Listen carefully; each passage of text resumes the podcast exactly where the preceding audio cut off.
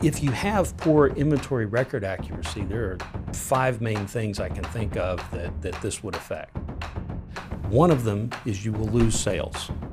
Uh, the second one is that you could lose customers and lose their lifetime value. The third thing is increased inventory costs through safety stock. If you have to increase it, then your inventory costs are increasing. Another one that, uh, that is not often pointed out is wasted labor.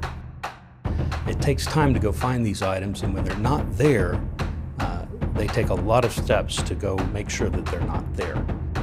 Uh, and then the fifth thing is employee morale. That was a big one. It was a big surprise for me in our interviews with many of our clients. The employee morale goes down when they cannot find the items, when they can't satisfy this order.